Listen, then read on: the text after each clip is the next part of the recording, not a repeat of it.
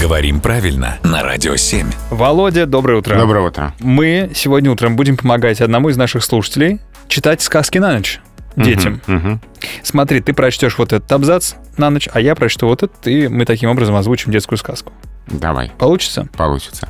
Ты знаешь, правда, ты не подсказываешь, что эта услуга платная, поэтому давай просто разберем одно отдельное слово, которое встречается в детской сказке, и непонятно, что означает, как вообще ребенку объяснить. «Свищет». Мгм. Это одно и то же, что свистит, или это какое-то другое э, давнее слово, которое уже потеряло как-то свое значение?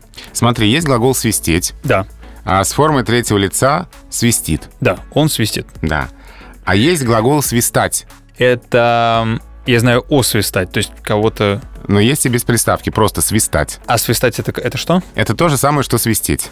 И вот у глагола Свистать. «свистать» форма третьего лица «свищет», глагол первого спряжения. Секундочку, свистать это современное слово? А, ну, оно не, не отмечается в словарях с пометами «устаревшее», хотя оно немножко не из нашей жизни. Очень далеко от нашей А, Да. жизни. Но тем не менее, совершенно нормально по-русски сказать «ветер свищет» или «соловей свищет». Это то же самое, что свистит. Вообще говоря, сказки — это бездонная такая бочка странных, смешных и слегка устаревших слов, которые мы периодически в нашей рубрике разбираем. Спасибо большое за вопрос, и, Володя, спасибо тебе большое за ответ.